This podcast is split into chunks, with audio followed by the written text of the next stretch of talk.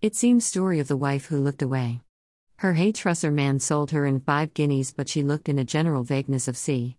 It turned out to be story of a mayor's hubris, a failure to enhance the value of bad wheat. The drama is long and episodes too occasional. Happiness is occasional episode in the general drama of pain. Rereading Thomas Hardy's novel The Mayor of Casterbridge.